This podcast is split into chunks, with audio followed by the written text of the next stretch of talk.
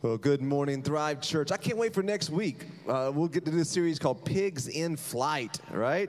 I'm excited about this one. But today I'm really excited, too, is that it's not a lot of times I get to have somebody who's a longtime friend to get to share the stage with. And today I have my best friend, Brian Burgess. We've been friends for over 20 years. We've done lots together. So I remember even seeing him get saved at church. Saw his transformation, his hunger for God's word. He joined our band and toured in our punk rock band together, and we traveled been all across the nation. We dormed together, went to college to go into ministry. We've been in several ministries together, and now he pastors Forward Church in Portsmouth, Virginia, out near Virginia Beach, the Tidewater area, and he is one of the greatest Bible teachers I've ever been around. He's got a great YouTube channel you need to check out if you want to learn more about the Bible. But also, too, he's super funny. He's funnier than me. Can you believe that? Can you believe anybody is funny? Well, here's what I need you to do. I need you to, because you guys give me a lot of courtesy laughs, even though it's not very funny sometimes. If you will, make sure you give him the same courtesy laughs. And if you will, let's give him a Thrive welcome. Brian Burgess, put your hands together as he brings God's word today. Thrive Church, what is going on, guys? Everybody doing well today? Fantastic. Well, listen, as we get started today, I'm going to share some things from God's Word, and we're going to have a good time. At least I think we're going to have a good time. At least I'm going to have a good time. I don't know about you. But before we do that, how about we pause for a second and ask God to just speak to us? One of the things that I like to pray as a communicator is that God would kind of move me to the side. And here's what I picture. I picture like this shelf, and I'm on the shelf, and I want God to just move me to the side of that shelf so everybody can see who he is. And so I've learned, though, that it's important for you as a listener to pray that prayer, too, because everybody brings something with them into the building. And so can we take a moment and pray that God would just move all of that stuff, maybe even off the shelf? Some of the things we should just take off the shelf forever, right? And ask God to be present and to be very much interacting with us today. So let's pray together. Father, we pray just that thing that I said, that you would move us off the shelf, that you would put your glory on display. As we sing about you being holy, holy, holy, remind us that you are, that we are so far away from that and so ridiculously big gap between who you are and who we are, yet in Jesus you chose to bridge that gap. And so today as we go to your word, we pray that you would be honored, that you would speak to our hearts, that you would speak to our situation, very tailor-made just for each of us. And we give you honor and glory. And we know when we leave here, we're not going to always get it right. And thank you that you have grace for that. But God, today in this moment, we just submit to you. We say another yes to you today. And we pray all of these things in Jesus' name. Amen. Guys, I want to share a story with you that a man by the name of Jeffrey Zaslow shares this story about his dad coaching a Little League team. Now, I've got three kids, and two of those three kids are Little League size, or Little League age. They're not necessarily Little League size. They're some big boys, but they've played Little League soccer. And if you've ever watched kids play Little League soccer, may the Lord bless you and keep you and cause his face to shine upon you. Like, I'll never forget, like, cheering for them to score goals and then screaming that your goal's this way, right? Like, because little leaguers sometimes don't always get it figured out right, you know? Well, this story, Jeffrey shares about his dad who coached a Little League baseball team, and this Little League baseball team was really bad. Like, they were so bad that they had lost every game that season.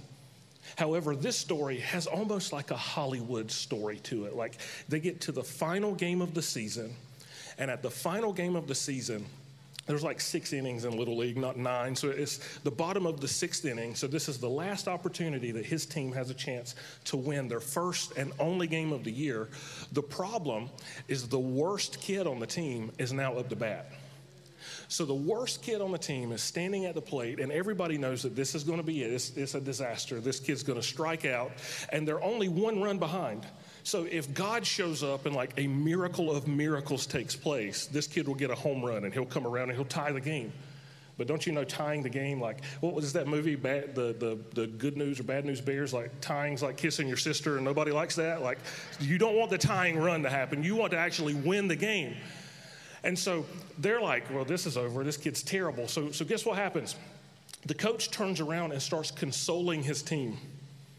Before the game's over, he starts telling them the game's over.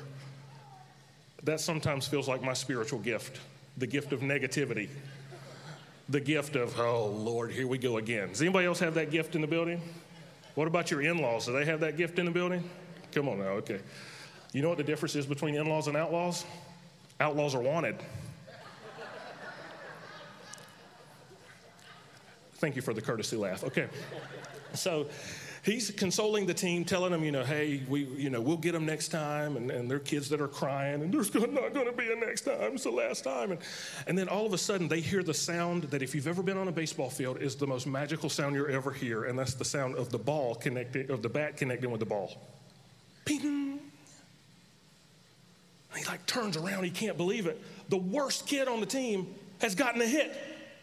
And he's running as hard as he can to first base, and they're losing their mind. They're, oh, my gosh, yeah. And this kid gets to first base, and they lose their mind. They're, clapping. They're going crazy because you're saying there's a chance. Because the next guy that's going to come up is the team slugger. And the heavens opened, and the Spirit of God descended. So in one moment, this coach goes from everything's terrible to, holy God, we've got a chance.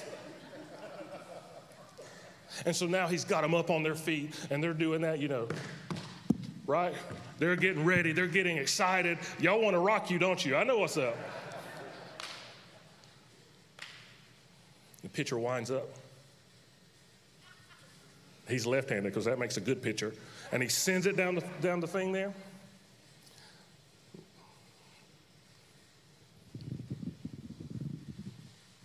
And they hear that sound again. Ding. He gets a great hit. They're losing their mind. Parents in the stand who have been miserable all year, because if you're a parent in the stand, you got to have that ride, that talk in the ride on the car ride home, we'll get them next time. When really you're like, my kid's a loser, right? How do I say maybe this isn't for you? I don't know. I've almost gotten kicked out of some of my kids' soccer games because I get ferocious. So he's oh, here we go. They're waiting on this awesome thing to happen, and this kid gets the hit, and everybody's losing their mind. And so the kid that's on first, which, remember the story, he's the worst kid on the team. He doesn't understand anything about baseball. He's just out there happy and excited that his cleats match.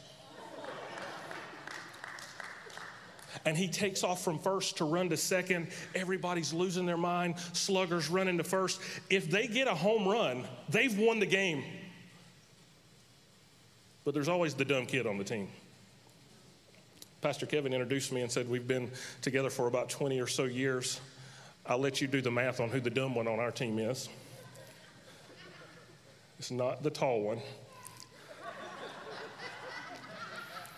And they never had him back to Thrive again, okay. So this kid's running from first to second. They can taste this victory. Problem is, he doesn't understand the rules of baseball. And he sees this line drive coming to him. So what does he do? Instincts kick in. A ball's flying as fast as it can toward your face. What do? He reaches out and grabs the ball. Now, if you're a baseball fan, that's not good. If you're not a baseball fan, let me tell you, that's not good. He caught the final out, and the game was over. That was it. In two plays, he got a hit that saved the day, and he got a catch that saved the day for the other team. Now, here's the beauty of Coach Zaslow. He turned around, and he made his team cheer as loud as they had cheered. He was like, come on, let's put our hands together. Come on, cheer. And can you just help me out? Can I be coach for a second? Let's just cheer. Yeah, woo, yeah. Don't you hate when speakers do that? When they're like, oh, come on, you can do better than that. How are you doing? I hate that crap, but anyway. Thanks for playing along. Now, why on earth would he have them cheer for this kid who just lost the game for them? See, here's the backstory of that really bad kid. He was so terrible that all season he had yet to get a hit or a catch. But now, in 2 back-to-back plays, he got his very first hit and his very first catch. Now, have you ever felt like that's how life is? Like sometimes, man, nobody believes in you, and all of a sudden you stand up at the plate and you get that pitch, and you finally get the hit. And you're like, yeah, we finally saved money, praise God. Wow, our marriage is doing great, praise God. Our kids will be off parole soon, praise God. But then the very next play, you make a boneheaded decision and you mess it up. Well, I thought he was the one. Or, stimulus, let's spend all the money. I know you wouldn't do that. I know you wouldn't do that. But that's what we do in life, right? Like we live by our successes and we die by our failures. The problem with living by your successes and dying by your failures is the truth about life is you're probably going to have a lot more failures in life than you do successes. Also, the sad reality is we can hitch our emotional and mental health to how good things are going or how bad things are going. What we see when we come to the book of 1 Corinthians, which is where I'm going to be sharing from today, is we see a letter that was written by a leader, by a guy by the name of Paul, who was one of the most influential leaders in the New Testament. He's writing to a church in Corinth. Now, Corinth was an interesting city. Corinth was kind of like a mixture of like the cool parts of Manhattan, like the sexy parts of, oh yeah, we're New Yorkers, yeah, like the cool part of that, but also it was a mixture of like the seedy side of Las Vegas. The side where they say what happens in Vegas does what? That's not true, because if that were true, you wouldn't know that statement, right? What happens in Vegas ends up on Facebook. But that's what Corinth was. So it was kind of this up and up city, but it also had a really bad reputation. As a matter of fact, in Corinth, there was a not just Corinth, but in the first century kind of Mediterranean world where the Bible took place, there was this phrase, to Corinthianize. Now, to Corinthianize basically meant that you had loose morals and you did whatever you wanted to do sexually. Today, we would probably, instead of saying Corinthianize, we would say Americanize. Now, I messed up the mic from the first service, and I'm not going to drop this one because it's the only one that I have, but I would drop the mic if I could at that point. They had this reputation of kind of anything goes. Have you ever been around a society like that? Like really, when you read the letter to the Corinthians, you're really reading, right, like what's into our American modern society. And the Corinthians, they were interesting. Like, one minute they would get up to bat and they would get a hit, and everything would be perfect. Like, they had spiritual gifts out the wazoo. Don't Google what is a wazoo, by the way. Pro tip for you, okay? But they had a lot of spiritual gifts. It's a Greek word from the New Testament. You just don't want to Google that. But they had so many spiritual gifts. As a matter of fact, they had all this excess and this abundance of spiritual gifts. And so Paul, actually in 1 Corinthians 12, 13, and 14, kind of deals with the proper use of spiritual gifts. Now, that's whenever they're living in their best, man. Like, God's at work. Church services are amazing. But also, the church in Corinth, they had members in the church in Corinth that, how shall I put this delicately? Corinth had many temples. And one of the temples that they had was a temple to a goddess. And instead of priests that were male, they had priestesses, which were female, and they would serve in the temple in the daytime. And in the nighttime, these temple priestesses were also temple prostitutes. And so they would go into the city at night and put on fundraisers for the temple. You know what I'm saying? If you know what I'm saying, say amen. Amen. Pastor staff, these are the ones to pray for. All right? If you didn't say amen, if you don't know what I'm saying, y'all be praying for them right now, okay? So that was a creative way to raise funds for their church. But what were the Corinthians doing? They were having this awesome time with the spiritual gifts and God showing up and moving, and they're embracing one another in Christian community, but then they're going out and they're sleeping with temple prostitutes. And so they would, like a pendulum, swing back and forth from getting it right to getting it wrong, getting it right to getting it wrong. And honestly, I look at the Corinthians and I don't see, like, I used to look at, when I was younger and I knew it all, I used to look at the Corinthians and like, man, those guys are terrible. Then I became a pastor and I'm like, man, these guys are terrible. Then I found a mirror in my house and I'm like, good Lord, as good as he looks, he's really bad morally. Not a joke, y'all. Both of those statements are true. He looks good, and he's got some moral things he needs Jesus with, okay? And that's what we have when we look at Corinth. We have this church that they sometimes get it really, really right, but they also sometimes get it really, really wrong. But what I want you to notice today as we go through the letter of 1 Corinthians, or at least these first few verses, is I want you to see the power of the grace of God. Because here's what I know.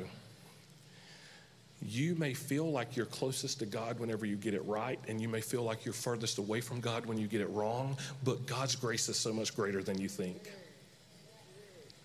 And so the one thing that I really want to leave with you today is that God's grace is so much greater than you think. Do you like that dramatic pause that I just did? Sometimes I feel like Pastor Keith up here.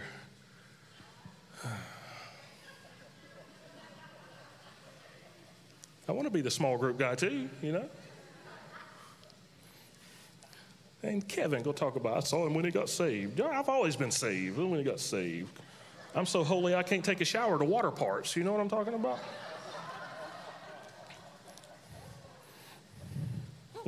It's true. All right, 1 Corinthians chapter 1.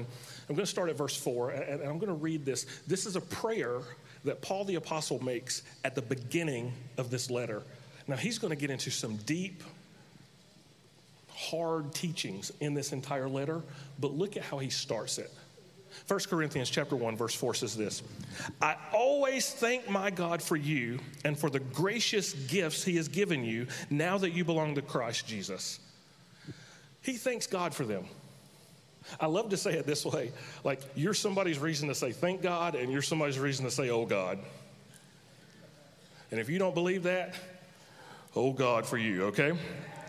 I always thank my God for you and for the gracious gifts he has given you now that you belong to Christ Jesus. Through him, that's through Jesus, God has enriched your church in every way. Now he explains what that looks like. With all of your eloquent words and all of your knowledge, this confirms that what I told you about Christ is true. Now you have every spiritual gift you need as you eagerly wait for the return of our Lord Jesus Christ. He will keep you strong to the end so that you will be free from all blame on the day when our Lord Jesus Christ returns. And then verse 9 is really one of those verses that we should all memorize. Verse 9 says this, God will do this for he is faithful. I've lived so much of my Christian life with me trying to be faithful. And I've lived in the grind of I've got to be nice to people. I've got to pray. I've got to read my Bible. Has anybody else ever lived there before? I've got to love my enemies. I've got to have a good attitude when they tell me to put a mask on. And I've lived in this grind of my ability and my faithfulness. Now, to be fair, we're all called to work out our own salvation. We're all called to live the life that we have in a way that will honor God. So there is effort on our part, but what we do is we put too much emphasis on the effort that's on our part and not enough emphasis into the fact that it is God who's at work in you, baby. It is God who is at work. God is faithful. God has called you. He will work in you. He will cause those fruit of the Spirit to pop out of your life. He will empower you. That's the beauty of grace. And I think for us, when we live as grind Christians, we grind trying to get a hit like that first little kid does. And whenever we get a hit, we think our Christianity is good, and we tend to look down on those that don't get hits. Everybody go, ooh. You missed my cue. As a communicator, this is my cue for you to go, ooh. We live by the grind, and we start thinking that it's all about what we do and how good we can be. And I got up this morning at 6 o'clock to pray, so I'm better than you. And then all of a sudden, Pastor Kevin's like, bro, I was up at 4:15 at the YMCA deadlifting 3,000 pounds. You don't believe me? Check my Facebook out.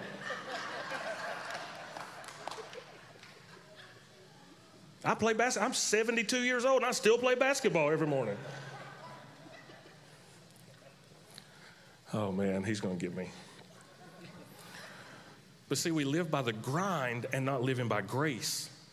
Verse 9 says God's the one who's faithful to do these things.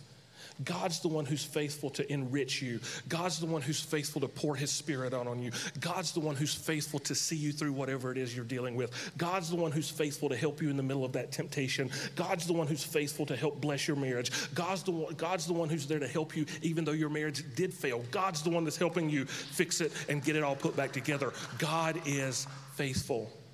When we come into worship, we come into worship the God who is faithful. We don't come into worship because I need something from God. We come into worship because, my God, I got to give you something. God is faithful. I wish I had learned this earlier as a follower of Jesus.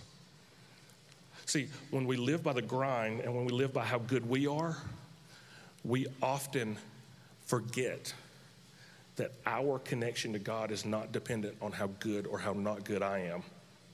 On my best day, I can't jump high enough to get to heaven. And I can't tell you how many nights I've laid in bed and I've struggled while I'm going to sleep thinking, I shouldn't have thought that, I shouldn't have said that, I shouldn't have gone there, I shouldn't have done that. Is anybody else like that? And the grind will beat you to death. The grind will bring condemnation like crazy. But the last time I read the book of Romans, it says there is now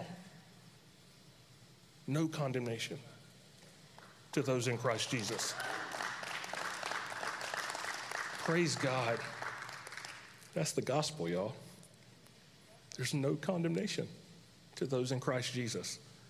Well, preacher, are you saying that I can do anything I want to? No.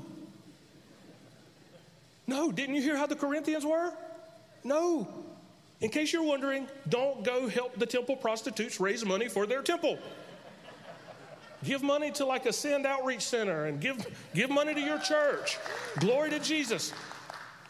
Not to the prostitutes. In case you're wondering, probably not a good look. See, Paul will go on to say that they are bought with a price, that their lives are not their own. And as a follower of Jesus, you and I, we've been bought with a price. And so our lives are not our own. But what we've got to realize is that we're not grind Christians, we're grace Christians. And grace is so much greater than you think. See, when I look at this text, there are at least three things that I see in there. And I want to kind of pull them out and then we'll pray and we'll go. But the first thing is really this: God's grace makes my life rich. Paul says here that in verse 5, through him, through Jesus, God has enriched your church in every way. See, the gift of the Holy Spirit is to bring richness into your life. The gift of the Holy Spirit is to bring, you may be going through something that you have no idea how you're going to deal with it, but all of a sudden you've got peace that passes understanding. That's the richness of the Holy Spirit. You may have options in front of you right now, and you don't know what the best decision is to be made, but all of a sudden you feel a leading in a certain direction. That's the discernment of the Holy Spirit that enriches your life. You may be going through a thing that many partners and many spouses go through, which y'all non-spiritual people call it arguing. You need to realize you don't argue with your spouse. You have a heated exchange of concerned ideas through vigorous fellowship with your spouse. Okay? You got to listen, it's a holy conversation, okay? A holy conversation. A holy conversation.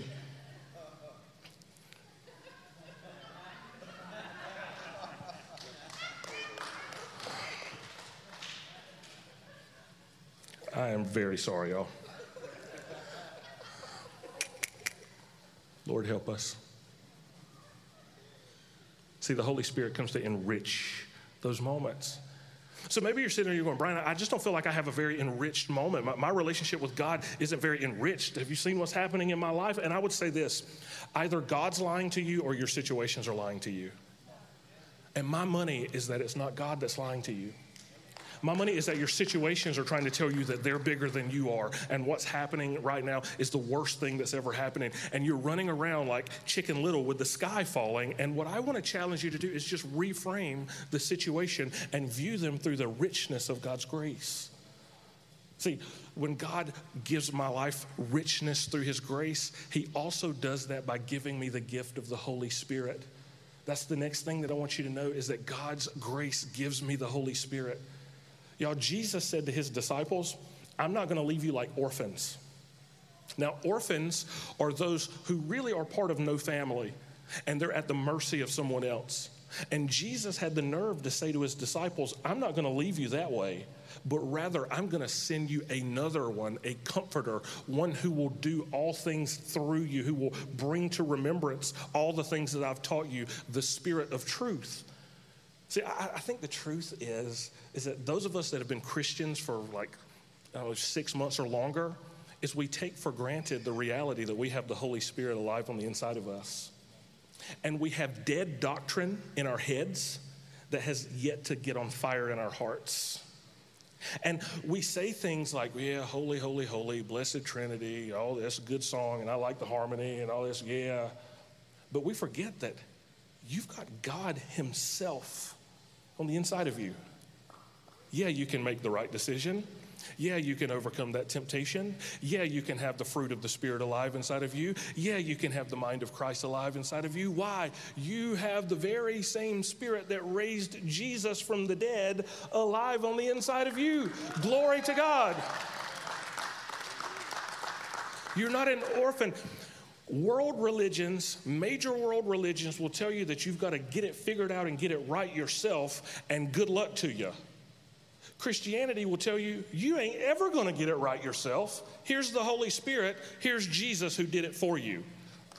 You don't have to struggle with this. And so maybe you're in here today and you've been really wrestling with some things, maybe wrestling with some decisions, maybe wrestling with some temptation. Maybe you feel like you're alone in this world and you can't deal with what it is that you're facing. And I'm here to say to you that maybe you can't, but God in you can. So God's grace makes your life rich. God's grace gives you the Holy Spirit. And then here's it. God's grace is my redemption. To redeem something means to buy it back. Now, I'm from North Carolina. Please don't hold that against me. I'm so North Carolina, I spin my shirt around my head like a helicopter, okay?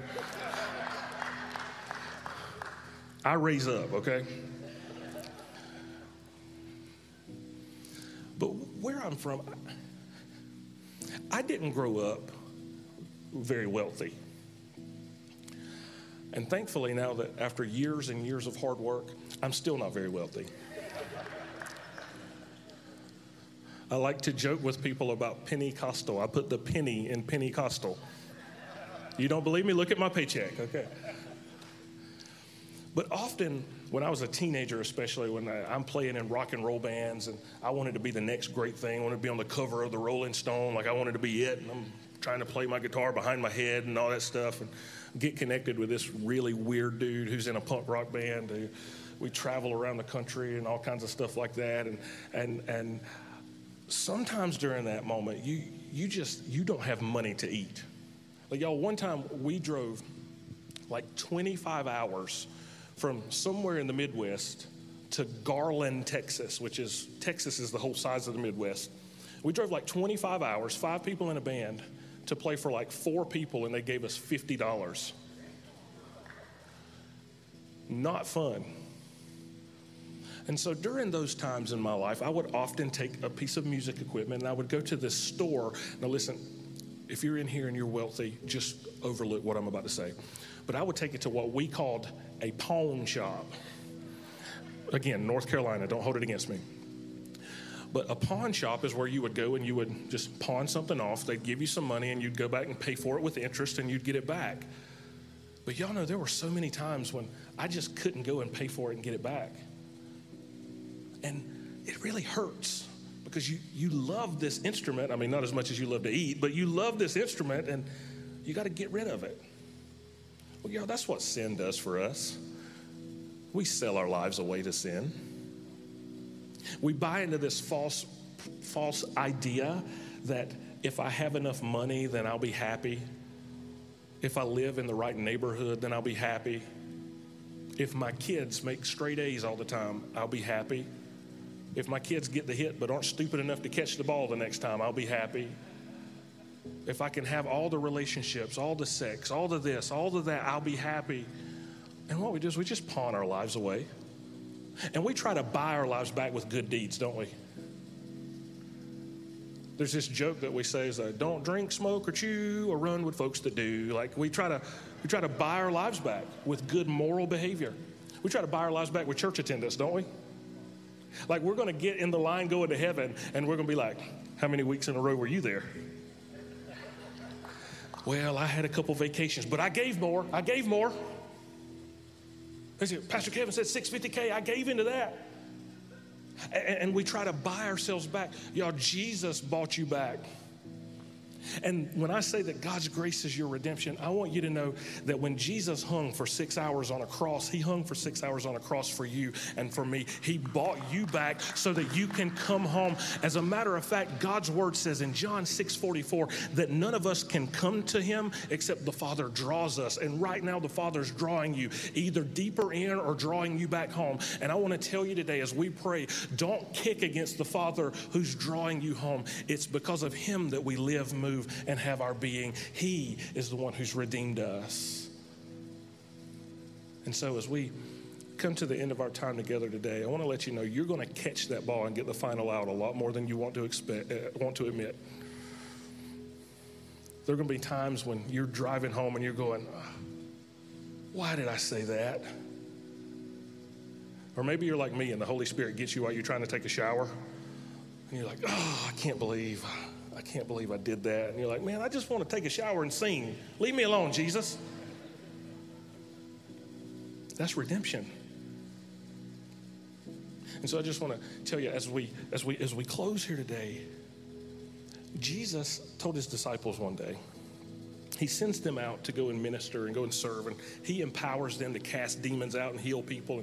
And they come back and they're excited because when they prayed for people to cast demons out, they saw like the demons leave and like people were like, oh, and like demons are gone. And Jesus has this crazy thing he says to them. He says, don't rejoice over that. I saw Satan fall from heaven like lightning. If you want to know how quick God can get rid of your problem, that's how quick. But rather rejoice that your name is written on the book of life in heaven. Redemption is why we rejoice. That this world has nothing for me. That eventually we'll have communion with Jesus himself. That we'll be in the presence of God. And while we're here on this side of eternity, we can do a little bit of good as we live on mission for him, as we move forward looking for the day when he returns. And so as we pray together today, if you're far from Jesus, God is drawing you in. And today, if you're close to Jesus, God's still drawing you in. Will you pray with me? Heavenly Father, help us to live in the richness of your grace. Often we think that grace is what saves us, and we forget that grace is what empowers us along the journey. I pray for my friends here at Thrive Church that you would empower them along the journey. I pray for my friends at Thrive Church Online that you would empower them by your grace for the journey. Lord, draw us all into you. May we submit. May we say yes to you again. May we rejoice in the fact that though we don't always get it right, that you are faithful, and we trust in your faithfulness to take us to where we need to go. And we honor you, Jesus, and we pray it all in your mighty name. Amen.